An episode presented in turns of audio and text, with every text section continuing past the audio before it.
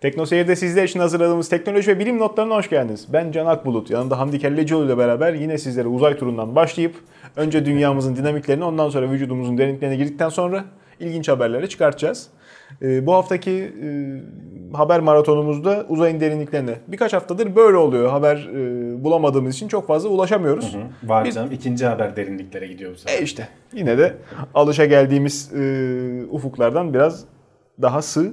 Virgin Galactic ilk haberimiz hı hı. E, motorlu uçuş denemesi. İkincisini de yaptılar. Bir, birkaç hafta önce konuşmuştuk. İşte evet. birincisini ilk defa yapmışlardı. Hep planör uçuyorlardı. Hı hı. İşte en sonunda motorları da ateşleyip denemişlerdi. E, bambaşka bir şey.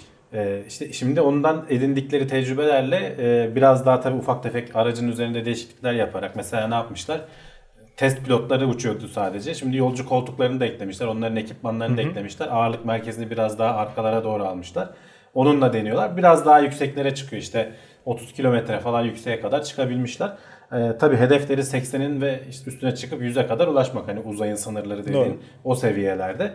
Ee, daha hani birkaç kere daha motorlu denemeleri falan yaptıktan sonra e, artık ondan sonra hazır hale gelebilecek. Hani bunu çok büyük bir gelişme değil ama işte mesela geçen hafta olan başka gelişmelerle birlikte konuşuruz diye aldım ben buraya. Mesela e, SpaceX'in gene Falcon 9 e, fırlatması gerçekleşti artık haber değerini e, kaybetti. Çünkü standarda bağladılar. Yani normal, Belki de tabii. E, en büyük başarısı bu. Heh, yani haber vasfı kaybetmesiydi adamların evet, hedefi. Yani, yani e, eski tip roketlerden de alt birinci aşama e, indirmeye çalışmadılar. Gene yok ettiler okyanusa çakılarak. E, ikinci aşaması yeni tip roketti. O da zaten uzayın derinliklerine gitti. SpaceX'te iki ilginç olan şeylerden biri Elon Musk görüntülerini paylaşmış o ikinci aşamanın koruyucusu var ya fairing evet. üzerinde onları yakalamaya çalışıyorlar.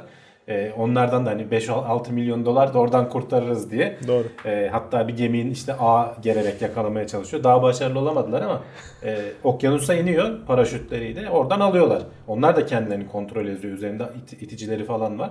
Hani onları bile geri toplama derdindeler. İşte bile dediğin meblağlara bakar mısın yalnız? Gene geçen hafta ISS'ten astronotlar başarılı bir şekilde Soyuz kapsülüyle dünyaya indi. Hmm. Ee, ben denk geldim canlı yayında da izledim.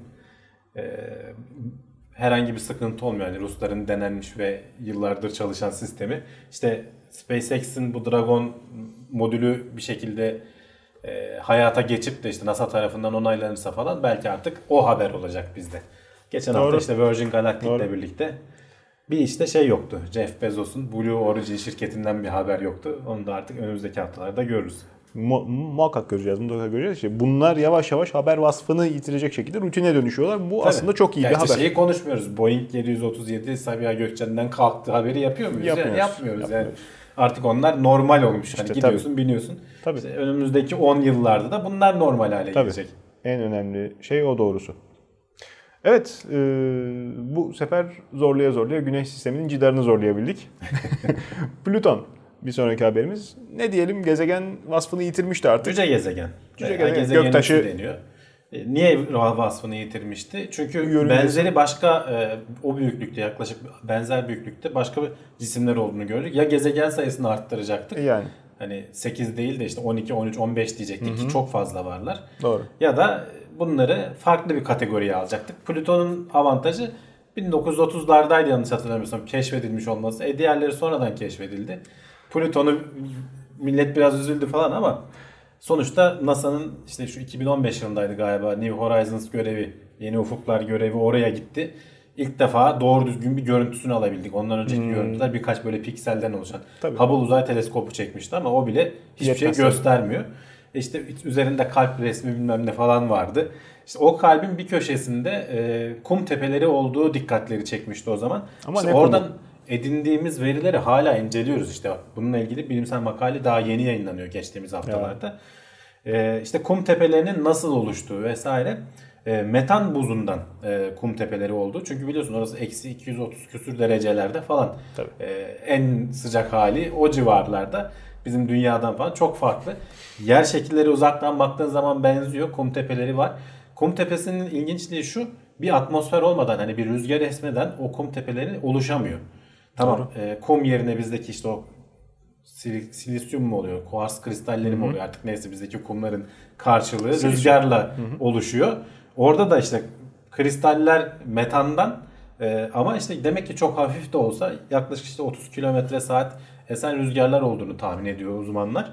Ee, onlar o kum tepelerinin oluşması. Aynı hep benzer şekilleri de aynı dünyadaki gibi. Hani üzerinde yürüseniz çok ince kum üzerinde yürüyor.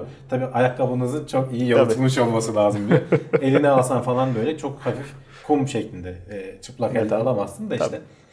E, şeyi Velev ki düşünüyorlar. hani aldın. nereden geliyor bu metan? E, onda karar veremiyorlar tam.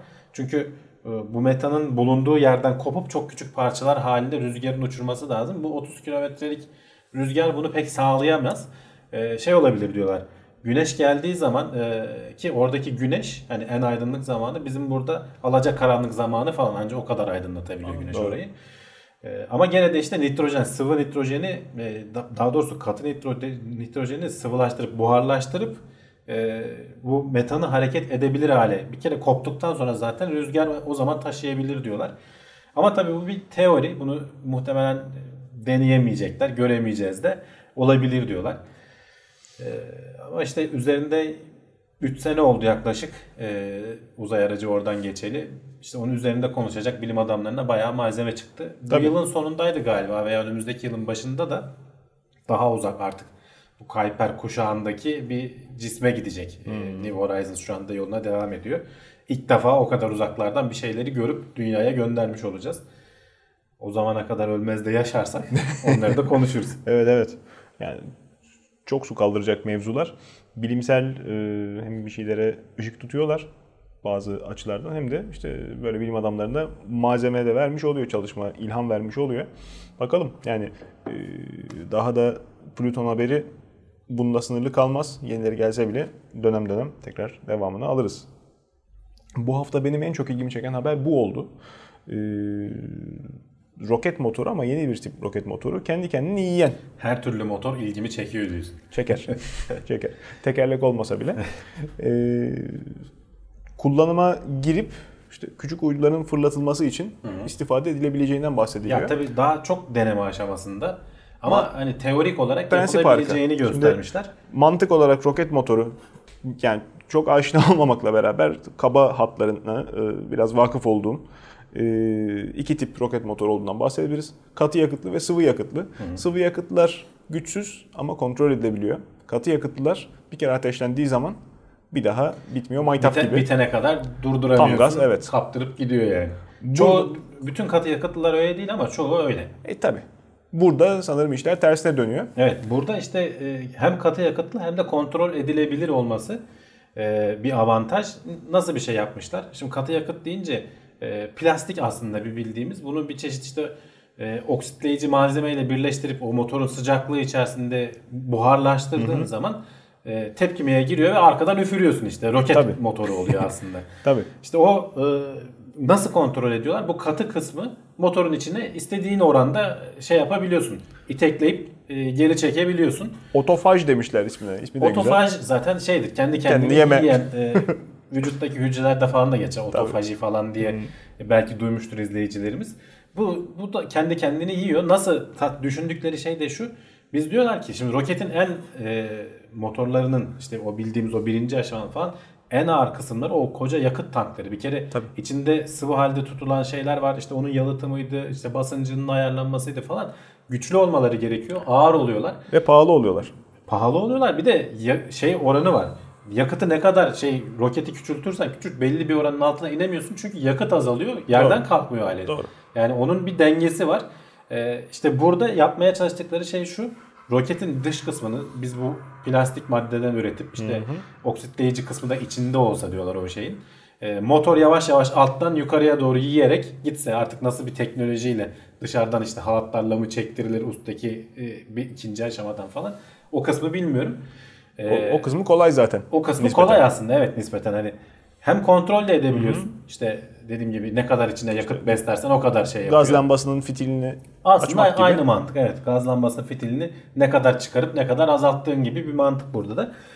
Ama avantaj şu işte o koca tan- tankları, yakıt tankları vesairesi falan olmuyor. Vücudu roketin zaten kendisi oluyor, yakıt oluyor. Tabii. Ve gitgide azalıyor. Azaldığı için ağırlığı da azalıyor yakıt tükettikçe. Kademe kademe bırakmak zorunda kalınmıyor. Bu tabi şeyler için muhtemelen çok kullanılabilir değil. O yüzden zaten küçük çaplı motorlar şey e, uydular için diyorlar. Doğru. E, büyük çaplı uydular için muhtemelen gücü yeterli olmayabilir veya o taşıma kapasitesi, ağırlığı taşıma gücü yeterli olmayabilir Veya malzemenin. işte e, malzeme dediğin gibi e, malzemenin dayanımını belli bir beygir gücünün üzerine çıkarınca beklenmedik şekilde erken yemek söz konusu olabilir. Patlayabilir. biz roketi böyle dümdüz kaptırıp gidiyor zannediyoruz. Öyle olmuyor. Evet, Onda titreşimlerden geçiyor. Tabii, yani. tabii, tabii. San- salınımlar falan o malzemenin ona da dayanması Tabii. gerekiyor.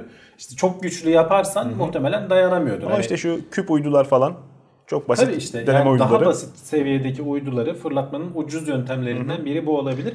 Ama az önce söylediğim gibi daha çok deneme aşamasında. Üniversitede de teorik olarak Biraz gösterilen bir motor. bir havai fişek olur en kötü ihtimalle finalinde. Ha, Böyle şeyler de var. Sonuçta insanlar uğraşıyor. Yani Türkiye'den de uğraşan gençler var. Geçen gün Twitter'da gördüm. Pars roket grubu muydu ne? Şey. Hmm. Başarılı deneme yapmışlar. Evet, evet. Ee, onlar da işte böyle hibrit motor deniyor. Hem katı var üzerinde hem sıvı var galiba. Doğru. Ee, sonuçta üniversiteler bunları araştıracak. Bu teknolojiler e, günün birinde belki gerçek Hobisiyle ilgilenen çok insan var dünyada. Yani model uçakçılık, helikoptercilik ötesinde hani biraz daha araştırınca e, maket roketler e, küçük ölçekli. Mümkünse tabii çöl böyle şeylerin ateşlenmesi izin verildiği yerlere gidip orada denemelerini yapıyorlar. Hmm, Eskiden havai fişeğin ötesine geçmiyordu ama artık GoPro veya işte muadili kamera bağlayıp üzerine aldıkları görüntüyü de yere e, kamerayı parçalamadan indirecek küçük paraşüt yerleştirmek suretiyle çok eğlenceli. Neredeyse yani dünyanın yuvarlaklığını gösterecek kadar e, derine gönderebiliyorlar. işte bunlar kamu otoritesinin falan daha bir ön ayak olup gerekli izinleri falan Tabii. kolaylaştırması lazım. Tabii. Hani Çok- bilmiyorum ama eminim Türkiye'de zordur o işler. Hani her konuda edindiğimiz tecrübeye Tabii. dayanarak Çok söylüyorum. basit bir şey şimdi. Hani kağıttan uçak yapmanın Amerikalı için bir adım ötesi bu.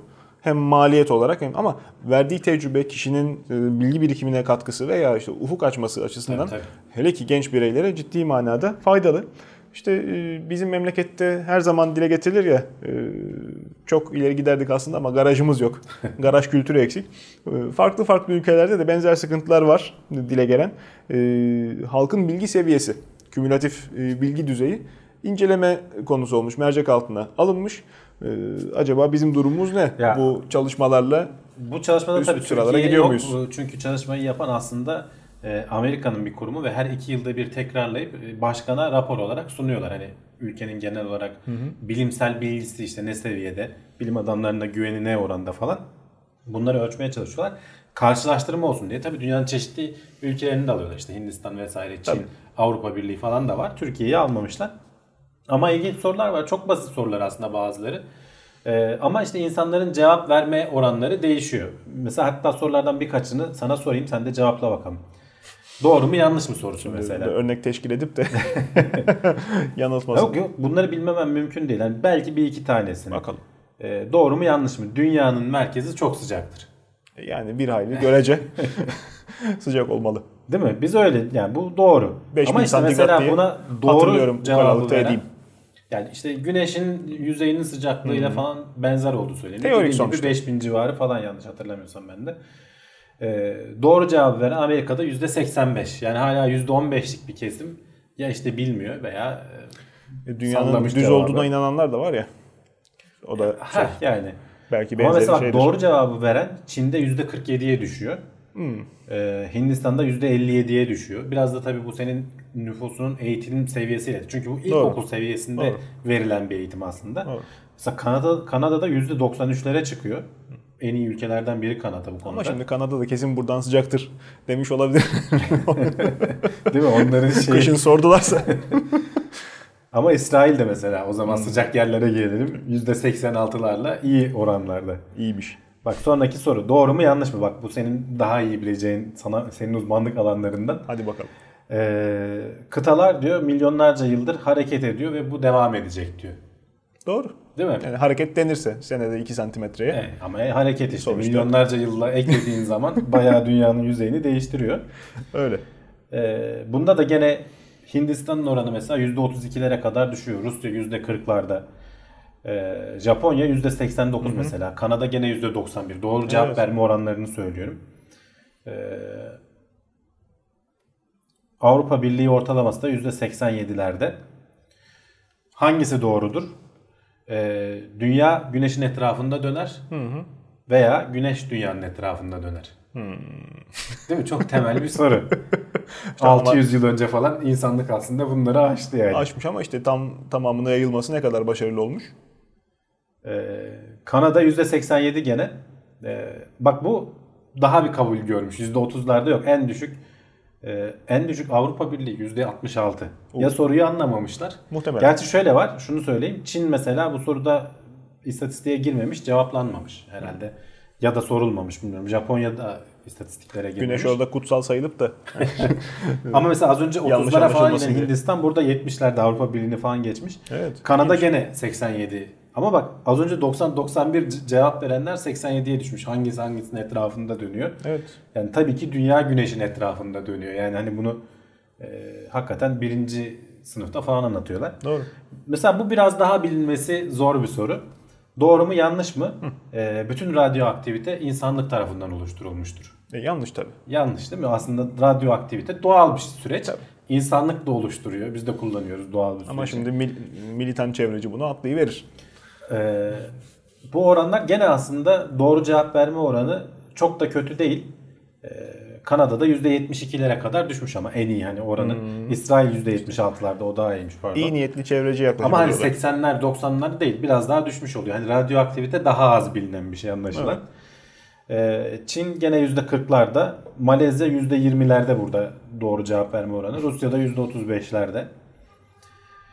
Doğru mu yanlış mı? Elektronlar atomlardan daha küçüktür. E, tabii şey. Doğru. Doğru. mu yanlış mı diyemedim ama daha küçük tabii. Hem de bir hayli küçük. Burada da mesela doğru cevaplar ciddi anlamda şey yapıyor. İnsanlar hani atom nedir, elektron nedir? Hani sokaktaki herhangi bir insana sorduğun zaman bilmesini çok da fazla beklemezsin. En azından az önceki sorulara göre hani Ve- dünyanın doğru. merkezinde veya işte güneşin etrafında dönüyor. Doğru. İşte Amerika'da bile bu oranlar %48'e kadar düşmüş doğru cevap. Ki hani en iyi İsrail %60'lara kadar düşmüş. İlginç.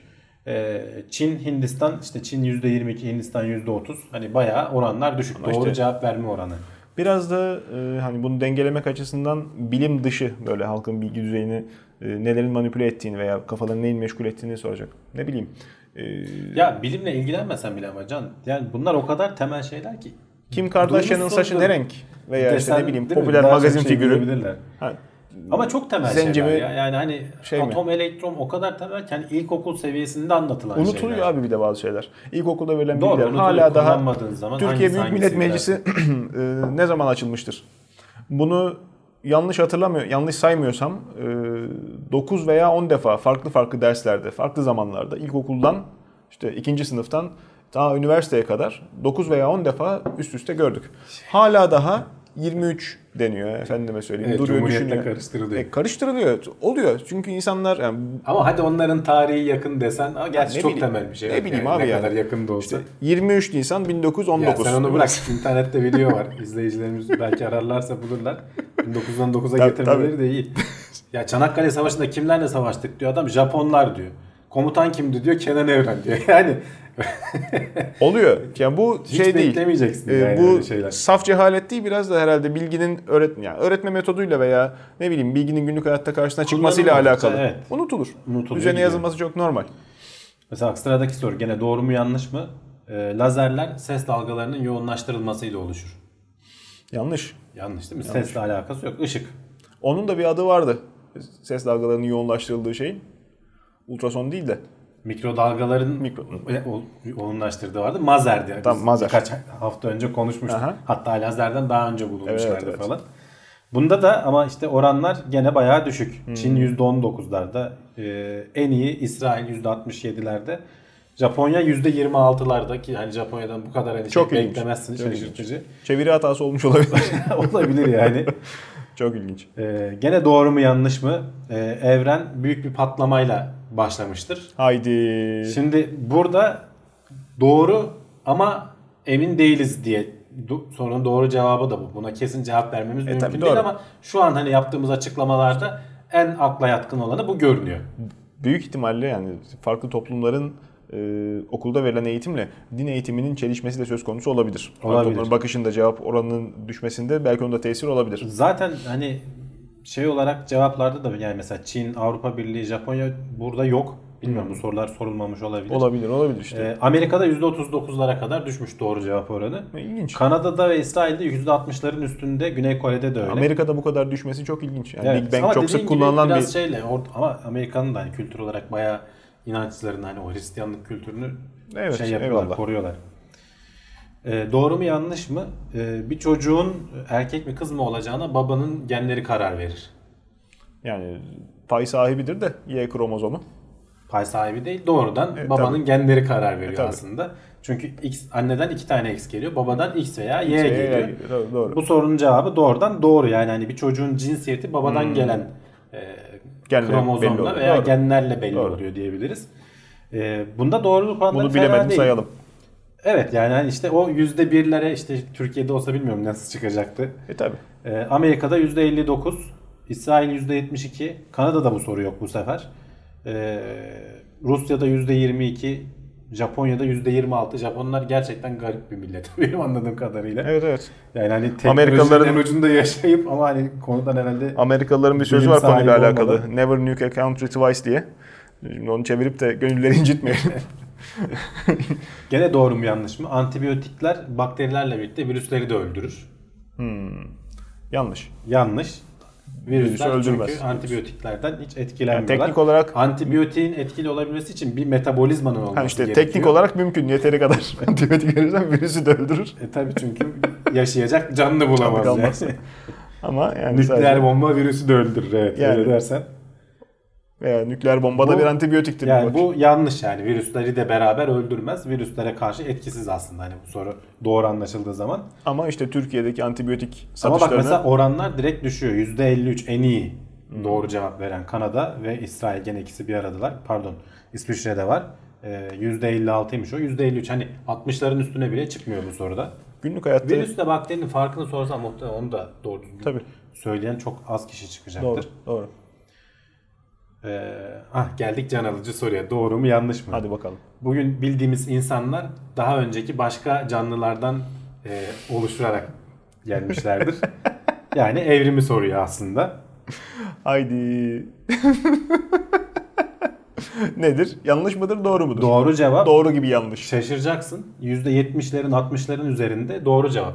Amerika düşük. Bak dedim Amerika'da çünkü İlginç. o şey e, baskısı çok fazla. E, bu işte Katolik evangelikti şey, vesaireydi kilise, falan. doğru. Böyle kilisenin falan baskısı, inançlı insanların baskısı çok fazla. %52 orada. Kanada'da %74, Çin'de %68, Avrupa Birliği %70'lerde. E, Hindistan 56, İsrail 63, Japonya 78. Bak az önce 20'lerde Hmm. falan sürülen Japonya e, 78'lerde. E, Yani dünya çapında genel bir aslında bu yönde bir kabul olduğunu Ne görebiliyorsun. kadar magazinsel, e, ne kadar işte televizyonda veya işte basında karşılaştığımız kavramlarsa aslında başarı yüzdesi o kadar yükseliyor. Farkında mısın? Bunlar tartışması dönen şeyler, arada Tabii gündeme gelen şeyler. aslında hani ya bu işin aslı neymiş diye bir sürü yanlışın yanında belki doğruyu da birkaç Dünyanın merkezinin insanlar. çekirdek olduğunu hiçbir yerde görmüyoruz ki. Doğru. Yani Resimlerde görüyorsun. ancak o kadar. Hayal meyal hatırladığı kadarıyla insanların. Ama işte bunlar sıcak konular. Genel ortalamaya baktığın zaman doğru cevap verme Kanada birinci sırada %72 ile. İsrail %71 ile ikinci sırada. Bak İsrail Orta Doğu'ya biliyorsun ne, kadar terör östürüyor. Evet. Etrafında milyonlarca başka e, nüfuslu ülkeler olmasına rağmen işte bu aslında biraz sonucu gösteriyor. E tabi. Avrupa Birliği %63'lerde. Güney Kore 61'lerde. Av- Amerika'nın genel ortalaması %60. Yani bütün bu skalada ortalara falan yerleşiyor. Japonya %53. Malezya 46. e, Hindistan 45. Çin 40. Rusya 33. Rusya gerçekten beni şaşırttı. Yani ben biraz daha hani yüksek beklerdim. Hani e, Ayık onun adam şu bulamamışlardır. tamam Asya ülkesi ama Batı kültüründen çok fazla etkilendiğini düşündüğüm için. Rusya'nın Demek ki ayıkamamışlar dediğin belki olabilir yani. Rusya'nın komünizm zamanından sonra eğitim sisteminde çok ciddi sıkıntılar yaşandığını ya izleyicilerimizden de katkılarını beklerim doğrusu. Hani bilenler, gözlemleme şansı olanlar varsa yerinde görerek e, biliyorum. Hani insanların ciddi ciddi e, şu anda hani, kültürsüz Avrupalı gibi bir e, duruma dönüştüğünü e, duyumunu alıyoruz. Alıyoruz. Avrupa'nın Ya- yani belli şeyleri var e, ama asıl iyi tarafları işte Şu eğitimdir, bilimsel bakıştır ilginç, onlar zayıf. Ee, mesela en iyisi Avrupa Birliği veya Amerika değil. Bak Değil, ortalardalar. Yani tamam çok kötü durumda değiller. %30'larda Ama değil yine ama Kanada be. işte şimdi, tamam Kanada ama işte sonuçta dünyaya o kadar yön veren bir ülke değil. İsrail de değil hani tartışmalı da olsa işte yani Amerika üzerinden dolaylı yoldan tartışmalı diyorum. Ee, sonuçta yani belli bir miktar bir seviyenin üstüne çıktıktan sonra belki de işte hani gerçekten et- yetkin insanların belli konumlara gelmesini sağladıktan sonra aslında toplum çok da bir şeyleri bilmese de belki doğru düzgün yaşamayı başarabiliyor. Belki de böyle bir sonuç çıkarılabilir bilmiyorum.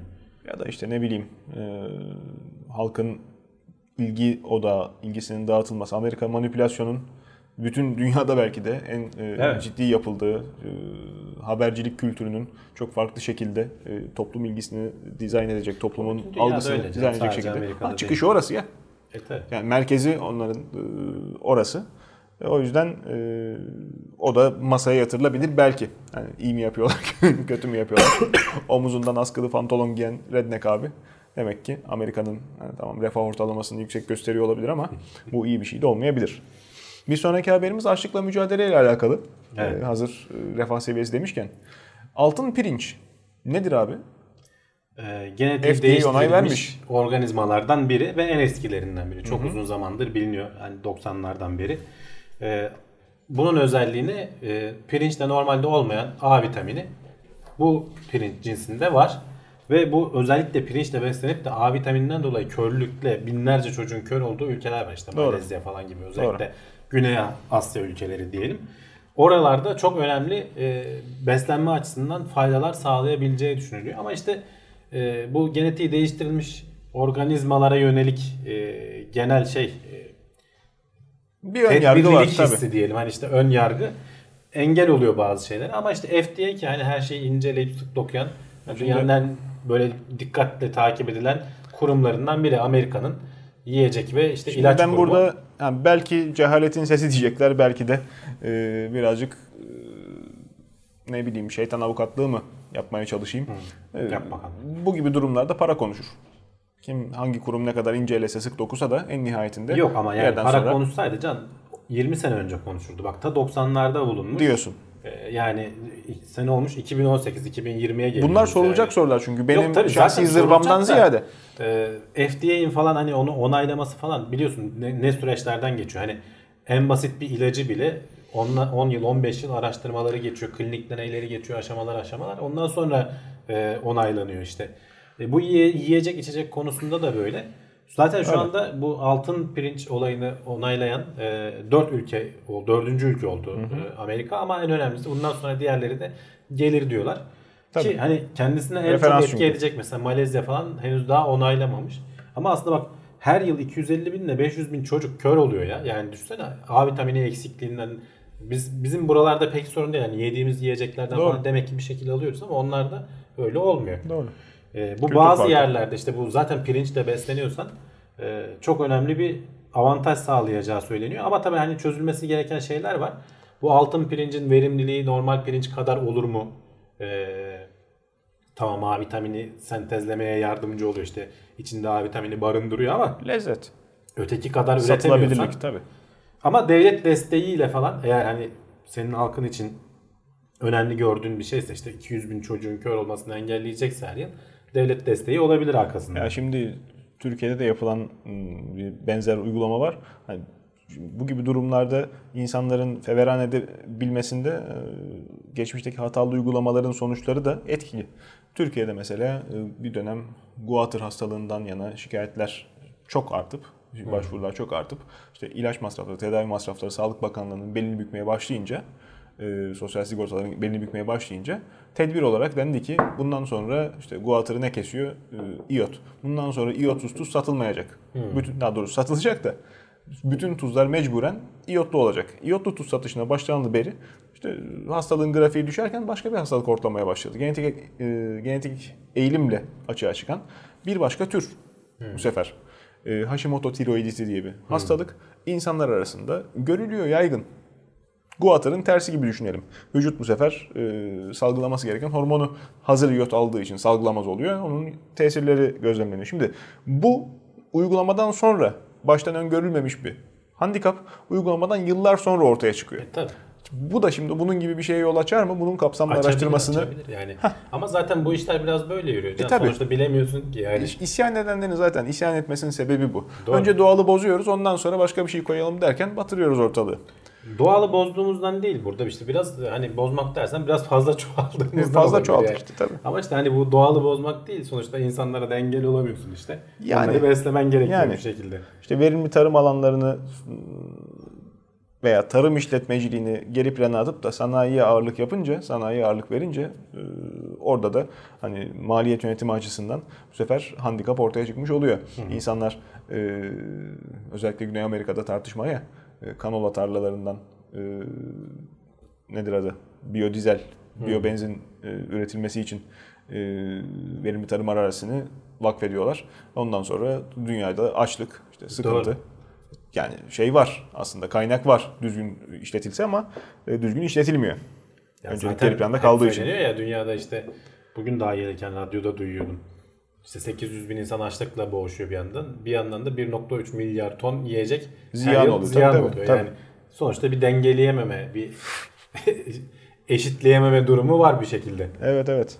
İşte bizim gibi tedbirler alınsa ekmeğin gramajını düşürerekten Değil mi? israfı Vatandaşın. şekilde Evet. o gibi şeyler işe yarayabilir. Bir sonraki haberimiz şimdi bakmakta olduğum cep telefonunu belki de demoda yapacak ama bekliyoruz bekliyoruz. Ama ne zaman yapacak? Ha, yollarda kaldı. Kara trenin dumana döndü. Kuantum bilgisayarlar. Ne deniyor Hamdi abi? Ne zaman hayatımıza girecek? Ya bir röportaja denk geldim. Intel'in e, kuantum bilgisayarlar araştırma işte ARGE bölümünün başındaki adamla röportaj yapmışlar. Çok kısa. Kuantum bilgisayar neydi? Ya kuantum bilgisayar işte normal bizim bildiğimiz e, elektronik transistörler yerine işte kuantum e, durumlarını, hallerini kullanarak e, yapılan bilgisayarlar diyelim. Yani Ama bir işte sıfırla değil de- 1-0 yerine işte kuantumun işte üst üste binme, o superposition etkisi falan da kullanılarak aynı bite birden fazla veri yükleyebiliyorsun falan gibi ve işte çok fazla bit olduğu zaman ihtimaller katlayarak artıyor. Evet. Çok karmaşık işlemleri çok daha hızlı yapabiliyorsun. Yani bu mesela hani örnek vermek gerekirse bu yazıda da vardı. 42 bitlik bir kuantum şimdi bir yandan şeyi de geliştirmeye uğraşıyorlar. Kuantum bilgisayarlarının yazılımları nasıl olacak işte altyapısı falan Tabii. temel şeyleri. E bunun için simülatörler lazım. İşte 42 qubitlik e, bir bilgisayarı simüle edebilmek için trilyonlarca transistör gerekiyor. İşte oradaki şeyi sen düşün. Doğru. Ee, birebir hani karşılaştırma olmaz ama işte kabaca böyle diyebiliriz. Çok bazı işlemleri hızlandıracak. Her işlemi değil. Bazı işlemleri. Ee, özellikle çok fazla hani bilinmeyen vesaire. Oyun performansı nasıl? Sen onu. Oyun performansında yaramaz yani bizi ilgilendirmez. Ama işte bak bu yapay zekaydı vesaireydi hani böyle ihtimallerin çok fazla arttığı, veri işlemenin çok fazla Evet, arttığı konularda daha avantajlı olacak. Şifre çözme falan gibi mesela. Dolayısıyla işte kuantuma uygun şifreleme teknikleri falan da gündeme geliyor. Ama işte şu anda yapması zor çünkü o kuantum durumlarını, o kuantum state denilen şeyi tutturabilmek için çok düşük sıcaklıklarda e, bu işlemleri yapabiliyorsun. Evet. İşte e, mutlak sıfıra yakın sıcaklıklarda sağlayabiliyorsun. Onun için işte onun için de koca koca devasa e, odalar, e, işte tesisler gerekiyor. Tabii. E, ama işte bir yandan da düşünürse 1950'lerdeki falan bilgisayarları düşün hani hep benim aklıma o görüntü geliyor. E, birkaç birkaç megabaytlık diski böyle 16 kişi indirmeye çalışıyorlar uçaktan falan. Yani Tabii tabii tabii. Yanıp sönen ampuller, levyeler. bir yandan öğrendiğim bu röportajda qubit'in bir tane çeşidi yok diyor. 6-7 farklı qubit, qubit çeşidi var diyor. Bunların 3-4 tanesi diyor kuantum bilgisayarlarda kullanılması öngörülüyor diyor. Intel bunlardan 1-2 tanesine odaklanmış. Çünkü kendilerinin e, teknoloji bilgisi o alanda daha iyi diyor. Peki. Yani mesela ben qubit deyince bir tane qubit var deyip geçiyordum. Hani o kadardı bilgim. bu, röportajda anladım ki o işin de bin tane ayrıntısı var. Sen yani işin geliştirme kısmında değil ama test prosedürleri açısından göbeğinde hani piyasanın e, işleyişine, mekaniğine hakim bir insansın madem. E, sana sormuş olayım. Şu anda şu sıralarda, şu sıralar dediğim de işte geçmiş 2-3 senedir belki diyebiliriz. Bilgisayar hızlarında pek bir gelişme yok gibi sanki. Yani o 2-3 yaşındaki işlemciler hala bütün işleri yapıyor galiba. Öyle. E, çok özel bir durum gerekmedikçe. E, son İşte çıkanları. verimlilik artıyor. Biraz daha az güç tüketiyorlar. Biraz Ama sonuçta hayatında falan. yeni bir şey katmıyor ya. Hani eskiden oyunların işte 3 boyuta dönüyordu falan veya ne bileyim işte işlemler dramatik şekilde hızlanıyordu. Şimdi pek öyle bir faydasını görmüyoruz. Bu durgunluk acaba biraz da bu araştırma geliştirme süreçlerine ayrılan fonun veya ona adaptasyon sürecinden Yok mi ileri ondan geliyor? değil can. Daha çok orada artık elektronik devrelerin sınırına gelmemiz. Yani 14 10 nanometrelere kadar falan indik en son. İşte ki buralara bile hani gelemeyeceğimizi söylüyorlardı o zamanlar E, tabii, doğru. önce. Ama teknoloji geçtikçe geliyoruz ama işte artık bir yandan sonra artık tek bir atomun seviyelerine iniyorsun. İşte o zaman hem kuantum etkileri de devreye girmeye başlıyor. Hmm. Ama istenmeyen halde, kuantum etkileri. istemediğin halde devreye girmeye başlıyor. Normal elektronik devreleri kullanamaz hale geliyoruz. Doğru. Tamam farklı e, malzemeler keşfediliyor. İşte silikonun yerine bilmem ne kullanalım, şöyle yapalım, böyle edelim. Yok 3 boyutlu transistör yapısına geçelim falan. Hani yeni yeni bir şeyler hep bulunuyor ama işte o 90'ların sonu 2000'lerin başındaki evet. o büyük patlamanın olduğu hani hızlarda hakikaten ciddi artışların olduğu zamanları bulamayacağız muhtemelen. Evet evet. E, iş yükleri falan da artık onu çok gerektirmiyor çünkü günlük işlerde rahat rahat İşte şey yeni bir boyut açmıyor. yani. VR belki bir e, akseler ne diyeyim? E, Hızlandırma sağlayabilir diyorsun bu Öyle işleri. değil lan. Onu ha, ivme. E, bir şey sağlayabilirdi belki ama o da hayatımıza pek giremedi gibi sanki. Ya şimdi burada verdiği şey mesela ne zaman girecek sorusunda da en son şöyle demiş. Ya ilk transistör diyor 1947 yılında tanıtıldı diyor. İlk baskı devre tabii 1958. Ee, ondan sonra işte ilk 2500 transistör içeren e, mikro işlemci 1971'lere kadar gelmemiş. Yani arada bak ne kadar zaman var. Tamam hani çağımızda belki biraz daha hızlandığını düşün. Hani diyoruz ya teknoloji ivmelenerek artıyor işte. Doğru. Çeşitli internetin vesairenin falan etkisiyle. Bu şeyler ne kadar düşerse düşsün gene arada 30 sene var. Hani ne kadar düşsün? 15 seneye düşsün. 20 Yani seneye tabii. düşsün. Yani belki de düşmeyecek bilmiyorum. Hani öyle Bir bir de işte işin ticari boyutu var tekrardan. Ama bu şeyleri üretmek, üretebilmek bir başarıdır ama bunu satamadıktan sonra kim niye üretsin? Tabii. Şimdi Ya satın alacak var. Tabii ki gene önce devlet kurumları vesaire falan Tabii, hani tabii. işte o güvenlikli falan o tür işlerde alacak. Belki günümüzde işte e, PC'leri düşün canım. Yani ilk başta gene Türkiye'nin ilk PC'si işte üniversitelerde falan kullanılmış. Hmm, doğru. E sonra işte 80'lerden sonra evlere falan girmeye başladı. Yani inşallah olmaz da yani bu gibi durumlarda genelde en ciddi motivasyon kaynağı savaşlar olur. Bu gibi teknolojilerin gelişmesinde karşılıklı işte gerginlikler, e, askeri e, güdümle en Evet. Hızlandırır. İnşallah öyle bir şey gerek kalmaz ama hani e, şu anki durumda tüketicinin e, ilgisini celbedecek çok özel bir yenilik sanki getiremeyecek gibi ha. Yani hani belki işte tüketicinin ilgisini doğrudan hani senin evinde kullanacağın bir cihaz olarak getirmez de Yok, senin yok. hayatını etkileyebilecek Şimdi yani- servisler olarak çıkar Tabii karşına. yapay zeka tamam güzel bir örnek ama yapay zekada da şimdi şifre çözme veya çok e, ne bileyim işte kripto para belki. Hı. Yani şu anda işi görüyor gibi sanki. Şu anda insanların ihtiyacını karşılıyor gibi. Ama öyle Çok daha yani. iyisi. e, bundan 20 sene önce herkesin elinde telefon olacak desen yani ne gerek var ona diyen adam da çıkar. Yani, hani- Facebook'a ne gerek var da Tabii. demişlerdi. yani e, hayat e, insanın yani nereye gideceğini bilemiyor. Tabii. Bir anda tutulup kalabalıklar tarafından kabul edilip Yani gidiyor. o yüzden en azından bir 10 sene daha var gibi görünüyor. var var en az 10-15 senesi belki Kuantum biraz daha fazlası var. Bakış olarak anladığım kadarıyla. yaygınlaşmasında daha da fazla vardır. Ondan çok daha hızlı yaygınlaşacağını düşündüğümüz ama o kadar da hızlı yaygınlaşamayan diğer e, bir başlık 3 boyutlu yazıcılar. Evet. E, bu konuda bildiğim kadarıyla e, yani büyük firmaların ciddi manada ricası olmuş. Özellikle Amerikan hükümetine. E, şimdi 3 boyutlu yazıcıya geçilmesi demek, 3 boyutlu yazıcı devrimine hayatımıza girmesi demek. ürün sipariş e, sistemini veya stok e, tutma sisteminin takla atması demek. Eldeki stokların bir anda tepe takla olması, yönetimin çok zorlaşması demek. Geçiş sancılı. O yüzden onu yapmak için birazcık daha uzatıyorlar sanki. Evlere hani 3 boyutlu yazıcı hepimizin e, olacak da internetten sipariş ettiğimiz boyutlu yazıcıları hani kenarda üreyecek gibi. zaman çok da böyle şeylere girmeleri gerekmediğini görüyorsun. Çünkü daha çok giriş aşamasında. Ya, güzel modelleri var, ticari değil. Satmıyorlar. Yani ben yok işte şeye katılmıyorum ben mesela o tür şeylere daha böyle temkinli yaklaşıyorum. Hani çünkü hani rekabet ortamında bir tanesi bozduğu zaman e, bütün rekabeti alt üst eder. Hani Öyle. e, firmalar baskı yapıp da devlete bir teknolojiyi engellemek çok böyle anahtar bir şey olursa bir birkaç kurumun elinde belki anlaşırlar kendi aralarında işte ama en basitinden- bu 3 boyutlu yazıcı öyle bir şey değil. Hani sen hakikaten o step motorlarını bilmem neyi alıp çok basit bir e, Ordina işlemciyle falan kendi evinde kendi 3 boyutlu yazıcını yapabiliyorsun. Tamam işte dediğim gibi daha çok emekleme aşamasında oluyor. Bastığın şeyler işe yarıyorlar bu arada. Hani e, dayan, dayanıklılık vesaire falan açısından farklı farklı malzemeler vesaireler var.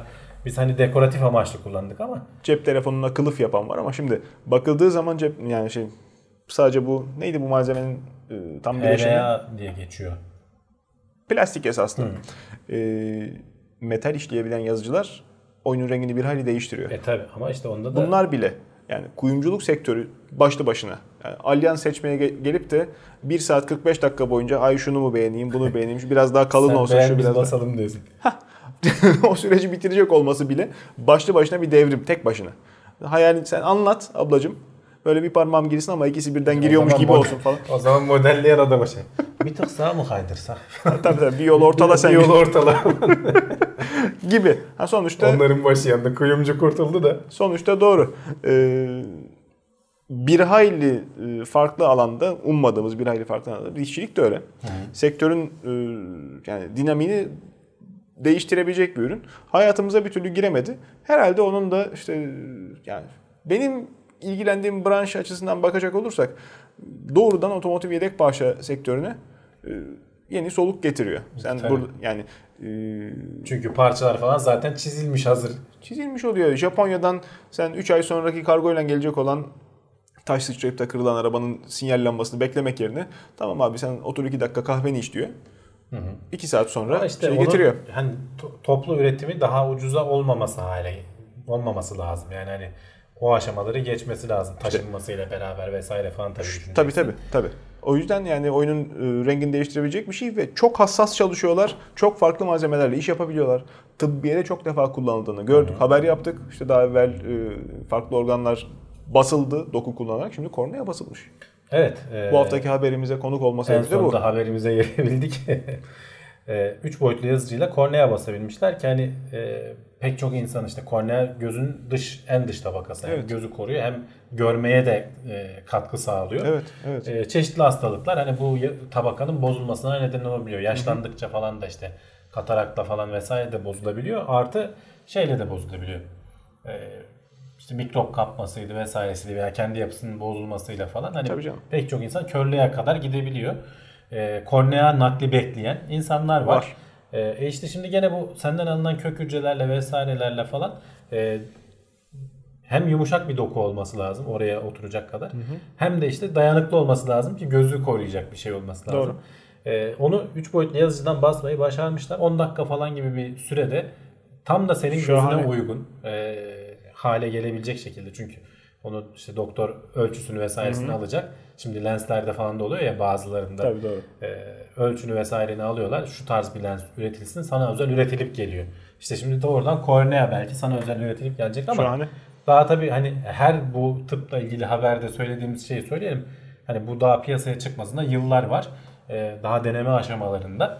Ee, ilk belki işte başarılı dokuyu basmışlar ama sonuçta onun insana aktarılması vesairesi falan işte FDA'dan onaylanması, çeşitli Sağlık Bakanlığı'ndan falan vesaire onay alması yıllar yıllar alıyor. Evet evet evet. Ama çok önemli gelişmelerden biri. İşte Daha önce de konuştuk dediğin gibi başka organlar da var. Ee, ciğer dokusu vesairesi yapılan falan. İş tek başına da özel çok doğru ama kullanılan teknoloji de özel ayrıca özel durmayı gerektiren bir şey. Sıradaki haberimiz yine vücudumuzun e, yapısıyla alakalı, mekanikleriyle alakalı. E, y kromozomu az evvel bana soru sordun biraz çekeledim. E, 7000 sene evvelinde yaşanan bir çeşit daralması. E, sebebi neymiş acaba? Bilim adamlarının bulduğu söyleniyor. Şey mi desek, genetik arkeologlar mı desek?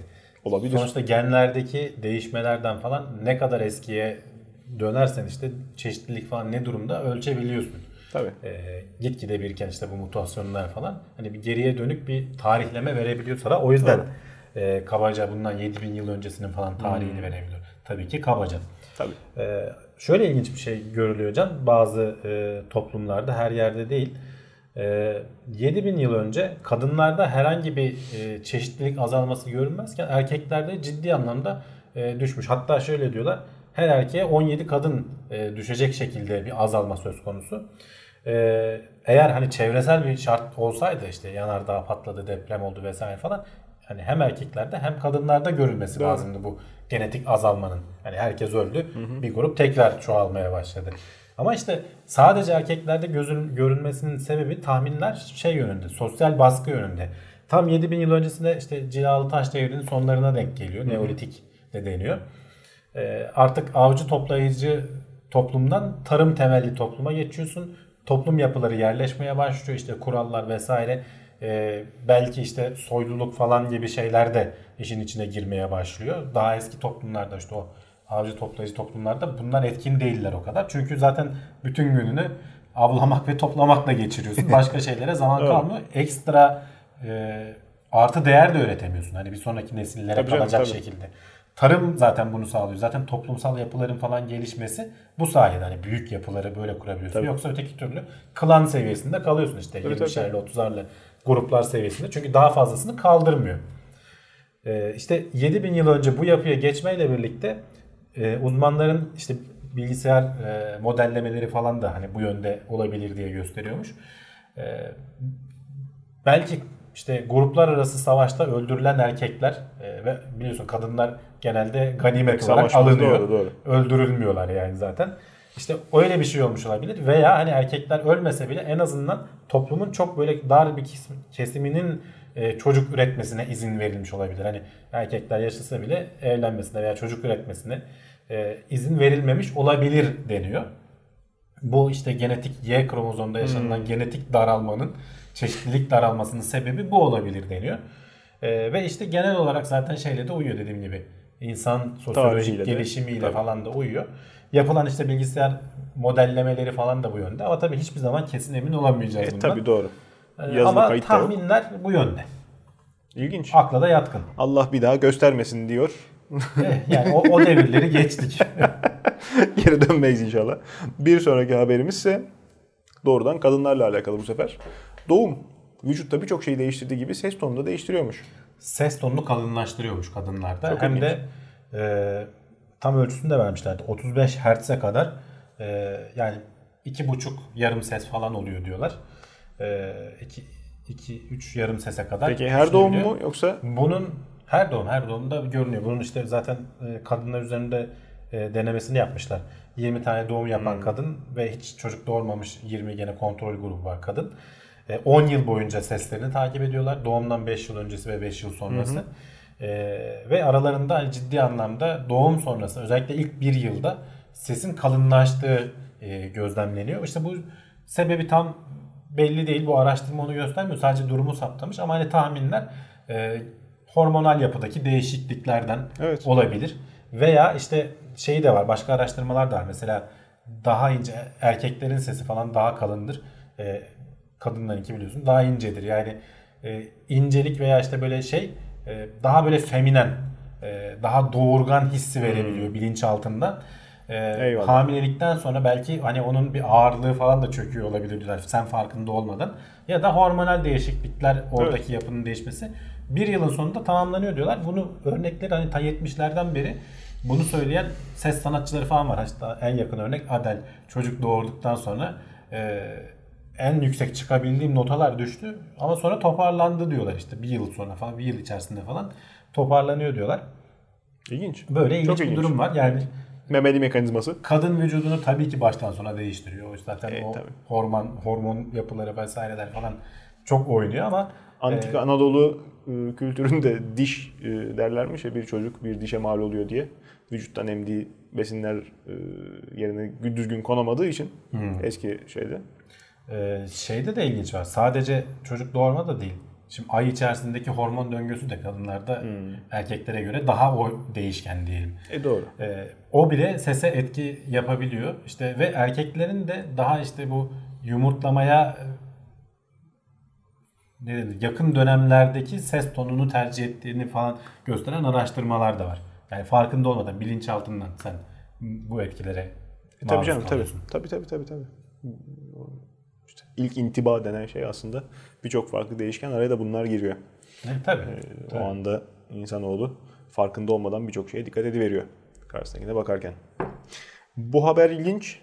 Yapılan geniş kapsamlı bir araştırmaya göre Evet. Bu yani ciddiyetinin muhafazası için önemli bir vurgu. Gözlük takanlar daha akıllıymış. Takmayanlardan. Ya genel bir At inanış... gözlüğü de sayılıyor mu bu da? Yok o sayılmıyor. Ee, insan gözlüğü sa- sadece Peki. bu araştırmanın konusu. Ee, genel olarak zaten hani şey vardır. Gözlüklü adam daha akıllı imajı oluşturur kafanda. Gözlüklü Yani sen- şirin diyorsun. yani. Ee, ama bu genelde şeydir hani gözlük işte çok okumuş da gözleri bozulmuş inancından kaynaklanır ki hani onun bir temeli yok aslında. Veya işte Ee, senin yapın gözünün bozulacağı şifreli yayın izlemiş. Yani. Televizyon dibine girmiş de olabilir şimdi. Olabilir evet o, o da var yani yeni nesilde. Ha yani. Ee, daha doğrusu yeni nesilde yok bizim nesilde var. Ee, burada 300 bin kişi üzerinde araştırma yapmışlar Ee, ve çeşitli hani akıl bir yandan tabi şeyle doldurmuşlar. Algılama yeteneklerinin de ölçmüşler bir yandan bu Doğru. kesimlerin ve genetik olarak farklılıklarını çıkarmışlar. Hani bir haritasını çıkarmışlar. Ee, ve bu elde ettikleri sonuca göre e, belli bir seviyenin üzerinde işte algılama yeteneği işte daha akıllı olanların e, %28 ihtimalle gözlük takma şeyi daha yüksek oluyor. Oranı daha İlginç. yüksek oluyor. Çok %28 oranında daha fazla gözlük takabiliyor. Başka etkenler de var. Ee, mesela depresyona daha az giriyorlar. %17. Şey %30 oranında majör depresyondan daha az etkileniyorlar. Ee, %17 daha fazla yaşama ihtimalleri oluyor. Ee, aynı genler çünkü oralara da etki ediyor muhtemelen. Bir tane gen değil 148 farklı alandan bahsediyorlar. Evet. Hani çünkü biliyorsun hani tek bir gen akıllılığı etkileyip Evet, azaltmıyor. Yani bu çok daha karmaşık, kompleks bir sistem. Ya yeni akıl- yeni zaten bunları algılayabilecek noktadayız. Akıllılık kavramı da zaten zeka diyelim. Akıllılık dersen Tabii. içine Ya, çok şey giriyor. Zeka doğrudan değil. Bu burada algılama yeteneğini aslında hani biraz ölçmüşler. Ee, ama dolayısıyla zeka da tabii bununla bağlantılı yani. Orada dediğin gibi zekanın farklı farklı İşte kelime türleri var. oyunu çeviri esnasında yapacağımız bizim bir küçük hata çok farklı algılanmasına sebep olacaktır. Ee, eskiden hani bu araştırmanın başındaki kişinin söylediği şey şu. Eskiden diyor 3000 denekle falan yapıyorduk ve Evet. hani tek bir e, genetik değişikliğe falan bakabiliyorduk diyor. Şimdi işte bunun 100 katı 300 bin denekle yapıyoruz ve işte çok çok daha fazla Hmm. İnternet çağı sağ e, olsun. genetik şeyi de bakabiliyoruz. Ondan değil. Bu e, geni e, çözme falan teknolojileri çok gelişti. Ha, çok doğru. ucuz. Sonuç işleme tabii. Tabii yani Tabii. hem işte onları işleme, işte sonuçta senin anlayamadığın örüntüleri yapay zeka bulup çıkarabiliyorsan, E, doğru. düzgün programlayabilirsen, hani senin Doğru. kafanın almadığı şeyleri. İşte bu- bunların hepsi bu araştırmalarda kullanılıyor. Ee, böyle ilginç sonuçları çıkmış. Yani hakikaten gözlüklü insanların e, daha akıllı olma ihtimalleri var. Evet yani bu Hem de %30'larda yani %28 Şimdi- küsür. hurafe olarak sosyal hayatımızda da bildiğimiz bir şey, karşılaştığımız İşte şey. bildiğimiz ama herhangi bir temeli olmayan bir şeydi o. İşte varmış Ama meğer. varmış meğerse. Gözlem, Gözlemler boş gözlem değilmiş. her zaman yanlış Ya çıkıyor. çünkü e, gerçekten boş cam takan insanlar var. Sırf daha akıllı gözükmek için. gözükmek için. O da bir realite. Ee, yine toplumsal bir ön kabul. Şişman adam ölmeye yakın adamdır. İşte aşırı kilo mutlak düşmandır ama bazı durumlarda vücut dirayetini arttırdığı. O da daha eski toplumların öğretisi Orada gerçi. önemli olan nokta bazı durumlarda. E tabi. e, bu hani onu baştan söyleyelim. Uzmanlar diyor ki yani kesinlikle öyle aşırı kilolar zararlı değildir falan anlamı çıkmasın bu şeyden. Veya iyidir Yok falan efendim. gibi de düşünmeyin. Bir dirhem Bazı et bin ayıp örter. Hayatı tehdit eden durumlarda e, bazen aşırı kilolar faydalı olabiliyor. İşte zaten yapılan buna da işte obezite paradoksu deniyormuş. Bilinen bir şeymiş ama hani nedeni tam olarak ne olduğu bilinmiyor. Çok da dillendirilmeyen. Hala herhalde. da e, tahmin edin e, kesin bilinmiyor ama yapılan hani gene işte binlerce hastayı incelemişler. İşte buradaki 2-3 tane araştırma var. Bir araştırma 1 milyon 600 küsür bin 690 bin hasta e, üzerinde yapılmış. E, ağır bir işte travmadan sonra işte hastaneye yatıp hastaneden taburcu olduktan sonra e, obezlerin e, veya aşırı kiloluların diyelim e, ölme oranları %20-30 daha az oluyor. E, normal kiloda olanlara göre. Bu da işte vücudun işte kendini toparlama evresinde çok fazla belki dokudan Malzeme. e, yıkarak, yiyerek e, enerji sağlamaya çalışması olabilir en basitinden diyorlar. darbe Onun yan etkisi olabilir diyorlar. olarak bile çalışıyor aşırı yağ dokusu. Ya tabii ama bunlar işte hastaneye yatıp tedavi görüp çıktıktan sonra veya işte tedavisi iyileşme aşamasına girdikten sonra bir anda kötüleyip ölenler arasında yapılan. O yüzden diyorum belli durumlarda Tabii, dedim, çok dar bir şey ama var yani söyle sonuçta böyle bir şey. Dediğim gibi obezite paradoksu olarak geçiyor ismi de ama e, tam olarak nedenini bilemesek de işte uzmanlar hani yapılan araştırmalarda gözlemlemişler böyle bir Evet. şeyi. Kabaca da dediğim gibi %20-30 oranında e, aşırı kilolar sana öyle durumlarda fayda sağlayabiliyor. Anladığım kadarıyla mekanizması çözülürse o aşırı kilonun hammallığını yapmadan da insanlara belki faydasını yaşatmak Belki mümkün olabilir, olabilecek. Ee, yani başka nerede yarar dersen kıtlık durumunda da illaki yarar yani. Eğer bir açlık olursa o Evet, zaman evet. daha geç ölecektir yani. Evet. Şimdi isimlerini vermeyelim de iki siyasi arasında söylendiği rivayet olunur ya. İşte biri demiş ki o ne hal sizi gören memlekette kıtlık var zanneder. Öbürü de soru sorana dönmüş. Demiş de size bakan kıtlığın sebebini anlar. Yani çok şişman olmak da hani bir taraftan sağlık e, efendime söyleyeyim e, refah seviyesinin gönencil göstergesi. etkileyen bir şey zaten yani. Ama Hani işte sahibine eziyet dediğin gibi. tabii eziyet. Hele ki bu sıcak günlerde şimdi programımızı çektiğimiz tarih itibariyle bilmiyorum siz tabii ne zaman izliyorsunuz. Ee, 2018'in Haziran'ın başındayız. Ee, sıcak günler birçok insan plaj vücudu e, hazırlıklarına girmiş. Hatta çoktan bitirmiş vaziyette.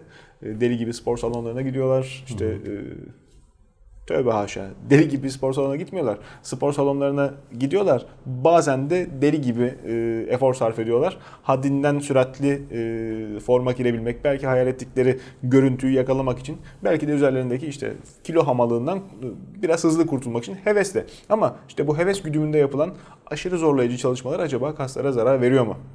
Kaslara zarar veriyor. Hatta Eklemlere zarar verdiğini biliyoruz. çok aşırı zorlandığın zaman çok ciddi sonuçları var. Bak bu ilginç bir haber. Ee, Amerika'da 17 yaşında Teksas'ta bir çocuk e, yeni işte şeye üye olmuş e, spor salonuna. Hakkını vermiş diyorsun. Hakkını vermiş işte ilk günden hakkını verince kötü olmuş. Ee, babası ve abisi işte gidiyor ağırlık çalışıyor falan. Ben de yapacağım onlara yetişeceğim onlar kadar büyüyeceğim diye gaza gelmiş. Evet, evet. İlk günden fazla yüklenmiş. Ee, 90 dakikalık diyor. Bilmiyorum artık ne, ne çalıştı 90 dakika boyunca. İlk başta hani böyle kaslar çalışmadan sonra bir süre çalıştırınca hani ağrı olur. İşte birkaç günde geçer o Bakınız. Ama hamlık. bunun ağrısı ve şişliği geçmemiş. Oh. Ee, annesi görüyor dokunduğunda falan ağrıyor. Annesi görüp de internette arayınca internetteki hani araştırmalara güvenme deriz ama burada işe yaramış. Rhabdomyolis diye bir hastalık. Ee, kas dokusunun aşırı şekilde yıkılıp kana e, o işte hücrelerdeki normalde olmayan şeylerin malzemelerin karışması. Dolayısıyla böbreği e, tıkayıp e, o miyoglobin denilen e, protein böbreklerde tıkanmaya neden olup böbrek yetmezliği ve ölüme kadar götürebiliyor. Nerede görülüyor? Normalde işte böyle bombaya maruz kalırsan veya işte araba çarptığında hani bir anda bir sürü dokun zedelenip de onların vücut işte yok edip yenisini yapana kadar sonuçta bir şeyden geçiyor. Bir kere daha altını Bu çizmiş olduğum aşırı meseleyle sporla da olabiliyormuş. Yani çocuk spor tam anlamıyla ağırlığın altında şey. ezilmiş aslında. Yani. Doğru doğru doğru. Şimdi spor diye yapılan şey aslında bizim vücudumuza zarar vermek. Vücudumuza işte istediğimiz yerlerine zarar verip sonra onu uygun yapı taşlarıyla beslediğimizde o eskisinden daha kuvvetli hale geliyor. Tabii. Bu da işte sporun vücudumuza kazandırması. İşte sen geliyor. aşırı zarar verirsen e, vücut toparlayamayacak kadar zarar görmüş Spor oluyor. salonu hikayesi. Bizde işte genelde mahalle arasındaki spor salonları normalde sabah erken açılması en makbuldür ama çoğu zaman öğleden sonra açılır. İşte sabah erken rica minnet açtıran arkadaşlardan bir tanesi e, salonun sahibiyle tanışıp da e, ne diyelim Türkçesi işte halter aletinin altına yatmış. Bench press'e yatmış. Tabii tek başına kaldırmış kaldırmış. Eforu bitene kadar Yani. sonra kalmış. Beklemiş mi orada öyle? Kendine oklava gibi bir güzel açmış çevire çevire. Bunu bulduklarında yerde halter bu da başında böyle düşünüyormuş kara kara. Pelte kıvamına gelmiş. İnşallah o da Ya böyle tabii, o hasta özellikle olmamıştır o bench devamını bilmiyoruz. Kolun kaldırmaz kalırsın birine yardım etmesin lazım. Spor yani. hocası o kadar önemli ki veya işi bilen birisi kılavuzluk etmezse veya insanlar şimdi internette bir sürü şey var. Ee, internet doktorları gibi internet spor hocaları da var, fitness eğitmenleri var. İnternette envai çeşit bilenin bilmeyenin veya işte e, kaynağı belli olmayan bir sürü işte hızlı forma girme programı. Şunu şunu yap. işte hani yap yapabilirsen de bunu yaparsan hadi forma girersin hesabı.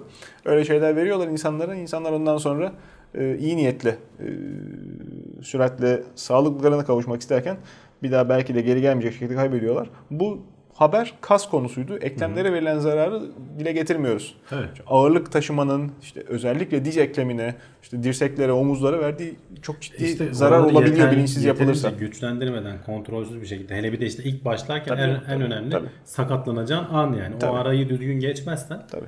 sakatlanırsın birkaç ay atarsın yani hani böyle sakatlanma da kolay geçmiyor bazen de hiç geçmiyor ömür boyu gidiyor yani. İşte Bu rabdomiyoliz hastalığında da hani yapılması gereken bol miktarda hastaneye yatmış 5 gün çocuk. Yani öyle basit bir şey değil. Doğru. Bol miktarda sıvı veriyorlar. Bazen hani eğer böbrek kurtarmayacak gibi olursa diyalize kadar gidiyorsun yani. gider tabii. Hani sonuçları ciddi.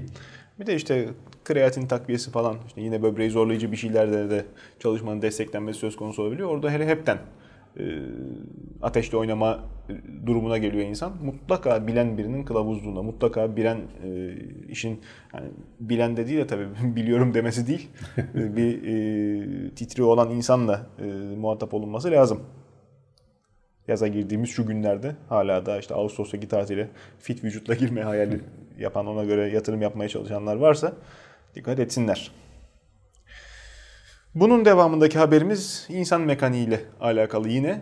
Bu sefer beynimizin e, çalışma prensiplerinden bir tanesi sorgulanmış. İğrenme e, duygusu, dürtüsü incelenmiş. 6 farklı kademesi olduğu, 6 farklı türü olduğu. 6 farklı çeşit e, altın hani grup altında toplayabiliriz diyorlar araştırmada. E, 2500 İğrenç bir haber. 2500 kişiye sormuşlar çeşitli iğrençlikleri sormuşlar. Hani neler var mesela? Mesela Burada işte neleri ölçüyorlar mesela? İşte başkasının hakkını yemek veya ne bileyim. Onlar yok. On, belki de onlar da vardı da örnekler mesela yanlışlıkla başkasının rolonunu kullanmak. Ee, işte genital bölgene baktığında bir sürü böyle kırmızı noktalar görmek. Ee, ne bileyim sokak köpeğinin seni yalaması.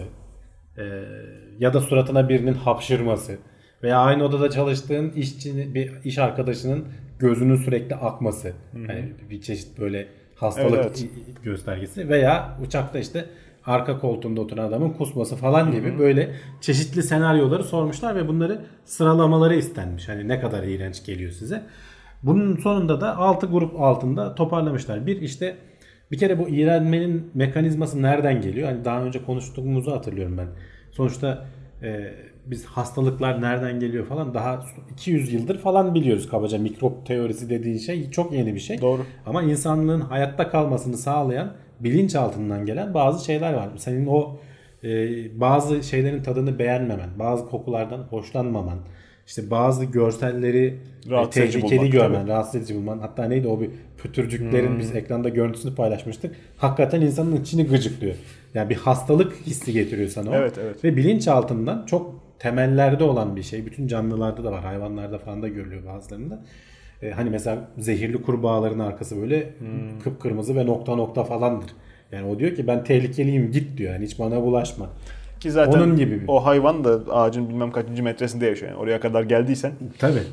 Onu da gör bir onun zahmet. gibi işte. Yani hani doğada da zaten bunun örnekleri var. Doğru. Ee, aslında bir hayatta kalma mekanizması Ee, ama tabii ki devam ediyor sonuçta hala. Ee, farkında olmadan e, hatta neydi bir senin aşk hayatını bile etkileyebiliyor. Eğer böyle iğrenç bir şey gördüğün zaman karşıdakinden elektrik almanı bile etkileyebiliyor. Onu da görmesen bile. Hani doğum haberinde söyledik görsen. ya ses tonu bile Ha, mesela evet. Burada mesela altı şey bir tanesi hijyen bir kere. Zaten hani Hmm. beklediğimiz bir şey. Bir tanesi hayvan veya böcek. Mesela kadınların çok böyle farelerden Evet. korkması veya işte sivrisineği falan çoğu insanın e, belki iğrenç değil de rahatsız edici bulması. Ama işte hastalık taşıdığı için. E, seks Uyutmuyor bir de şerefsizler. Bir başlık açmışlar. Hani mevsimi tabii de o da var yani. Seks başlıklardan biri. rahatsız edici davranışlar. Evet. Ee, veya işte normal dışı belki davranışlar normal tırnak içinde. Ee, normal olmayan görünüş, atipik görünüş, işte çeşitli vücut bozuklukları, ee, ne bileyim şey bile mesela etkiliyor insanı. Kontekst, yani içerik, bağlamsal olarak mesela üstü başı çok beter durumda olan ee, evsiz bir adam. O bile sende hani bundan uzak durun çünkü tehlike hissi getiriyor sana. Doğru.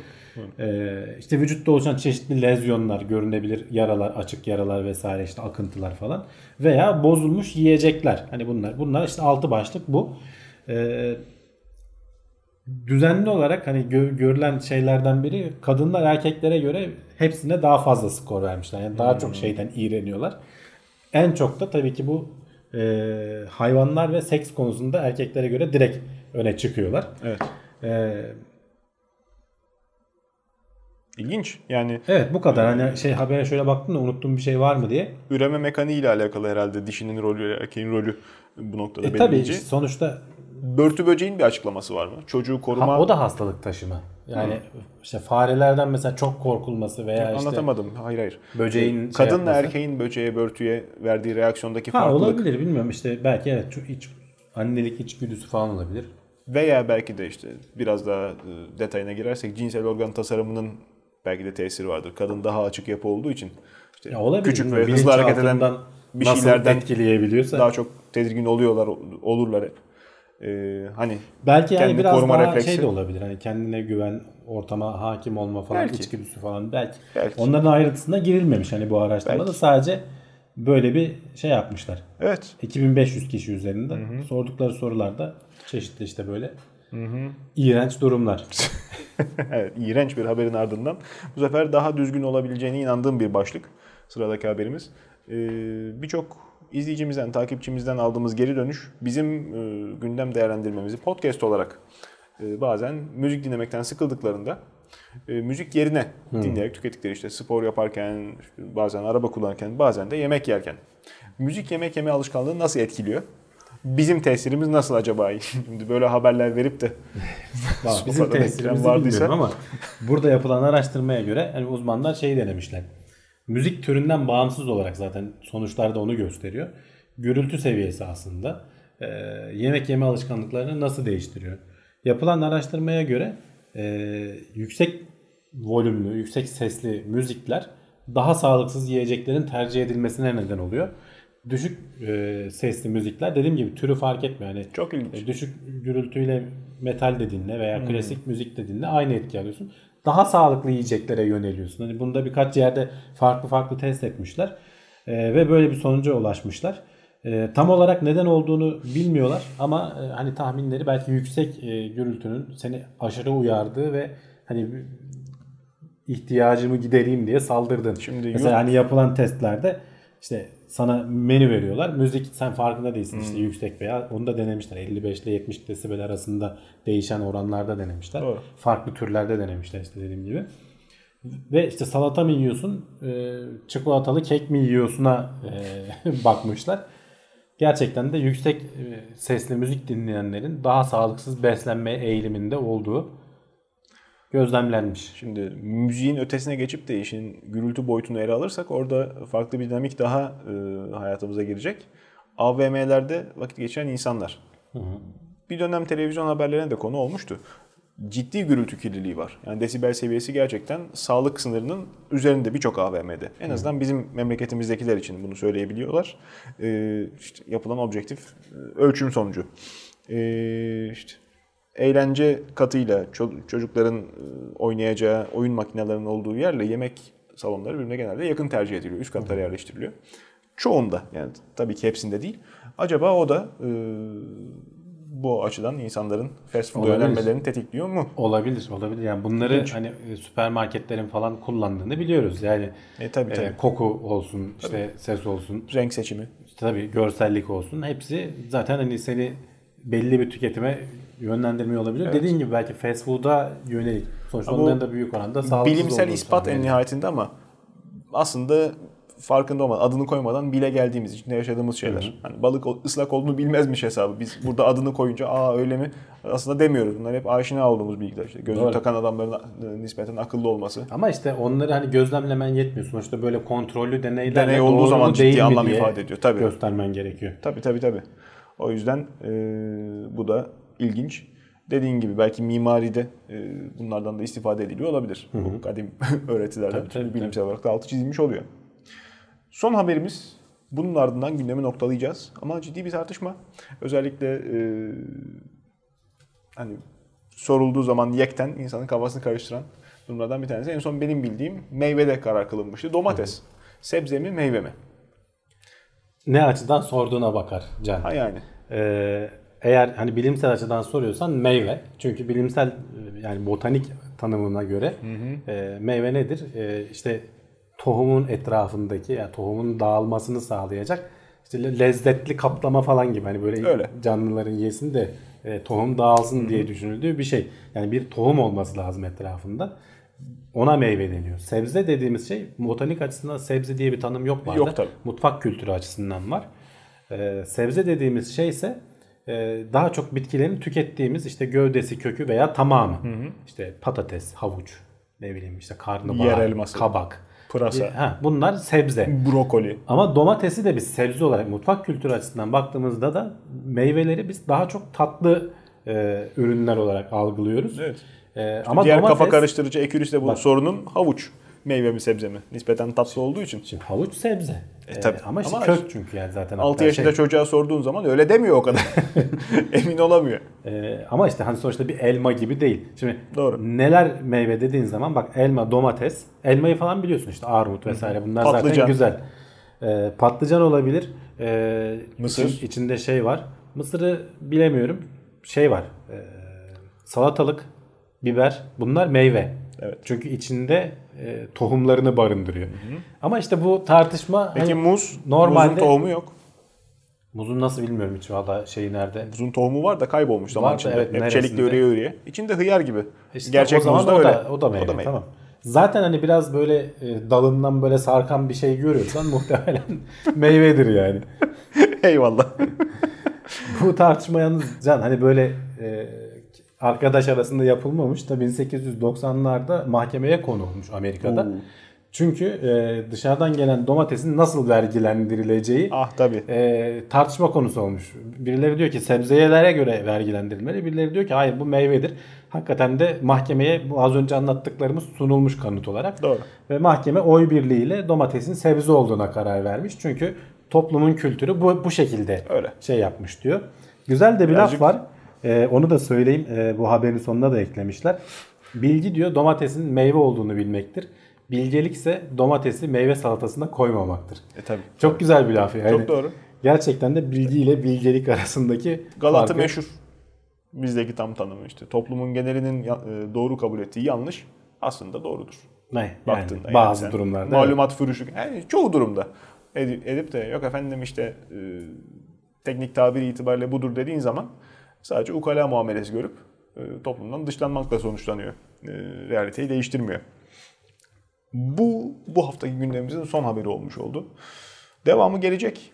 E, Evet önümüzdeki hafta ben bir şehir dışında olma durumum var Can. evet evet. Sen yetiştirebilirsen e, Ben Murat'la veya tek başına bakacağız. Bakalım duruma Belki göre. de atlayacağız bir hafta. Bir Bakalım. sonraki hafta o zaman zaten normal şekilde devam edeceğiz. Öyle ya da böyle ister bir hafta olur ister hafta aşırı. Tekrar buluşuruz bir Bir şekilde. dahaki hafta olmazsa sen sonra hafta aşırı diye giriş yapabilirsin. Bakarız. Hazırlıklı olun efendim. Sosyal mecralardan bizi takip edebilirsiniz. Ee, Facebook'umuz var, Twitter'ımız var. Evet. Teknoseyir olarak. YouTube kanalımızın ötesinde kendi internet sitemiz var. İnternet sitemiz teknoseyir.com üzerinden podcast'imize erişebilirsiniz. Ve bu e, anlatımda yer alan konu başlıklarının linklerinin düzenli bir şekilde açıklama kısmına gömüldüğünü göreceksiniz. YouTube e, üzerinden izliyorsanız e, dinlersiniz ama detayını araştırmak, kurcalamak, belki araştırma e, için ilham kaynağı olarak istifade etmek biraz daha zor olacaktır. Şimdilik burada gündemimizi bitirelim. Size de iyi günler dileyelim. İyi seyirler.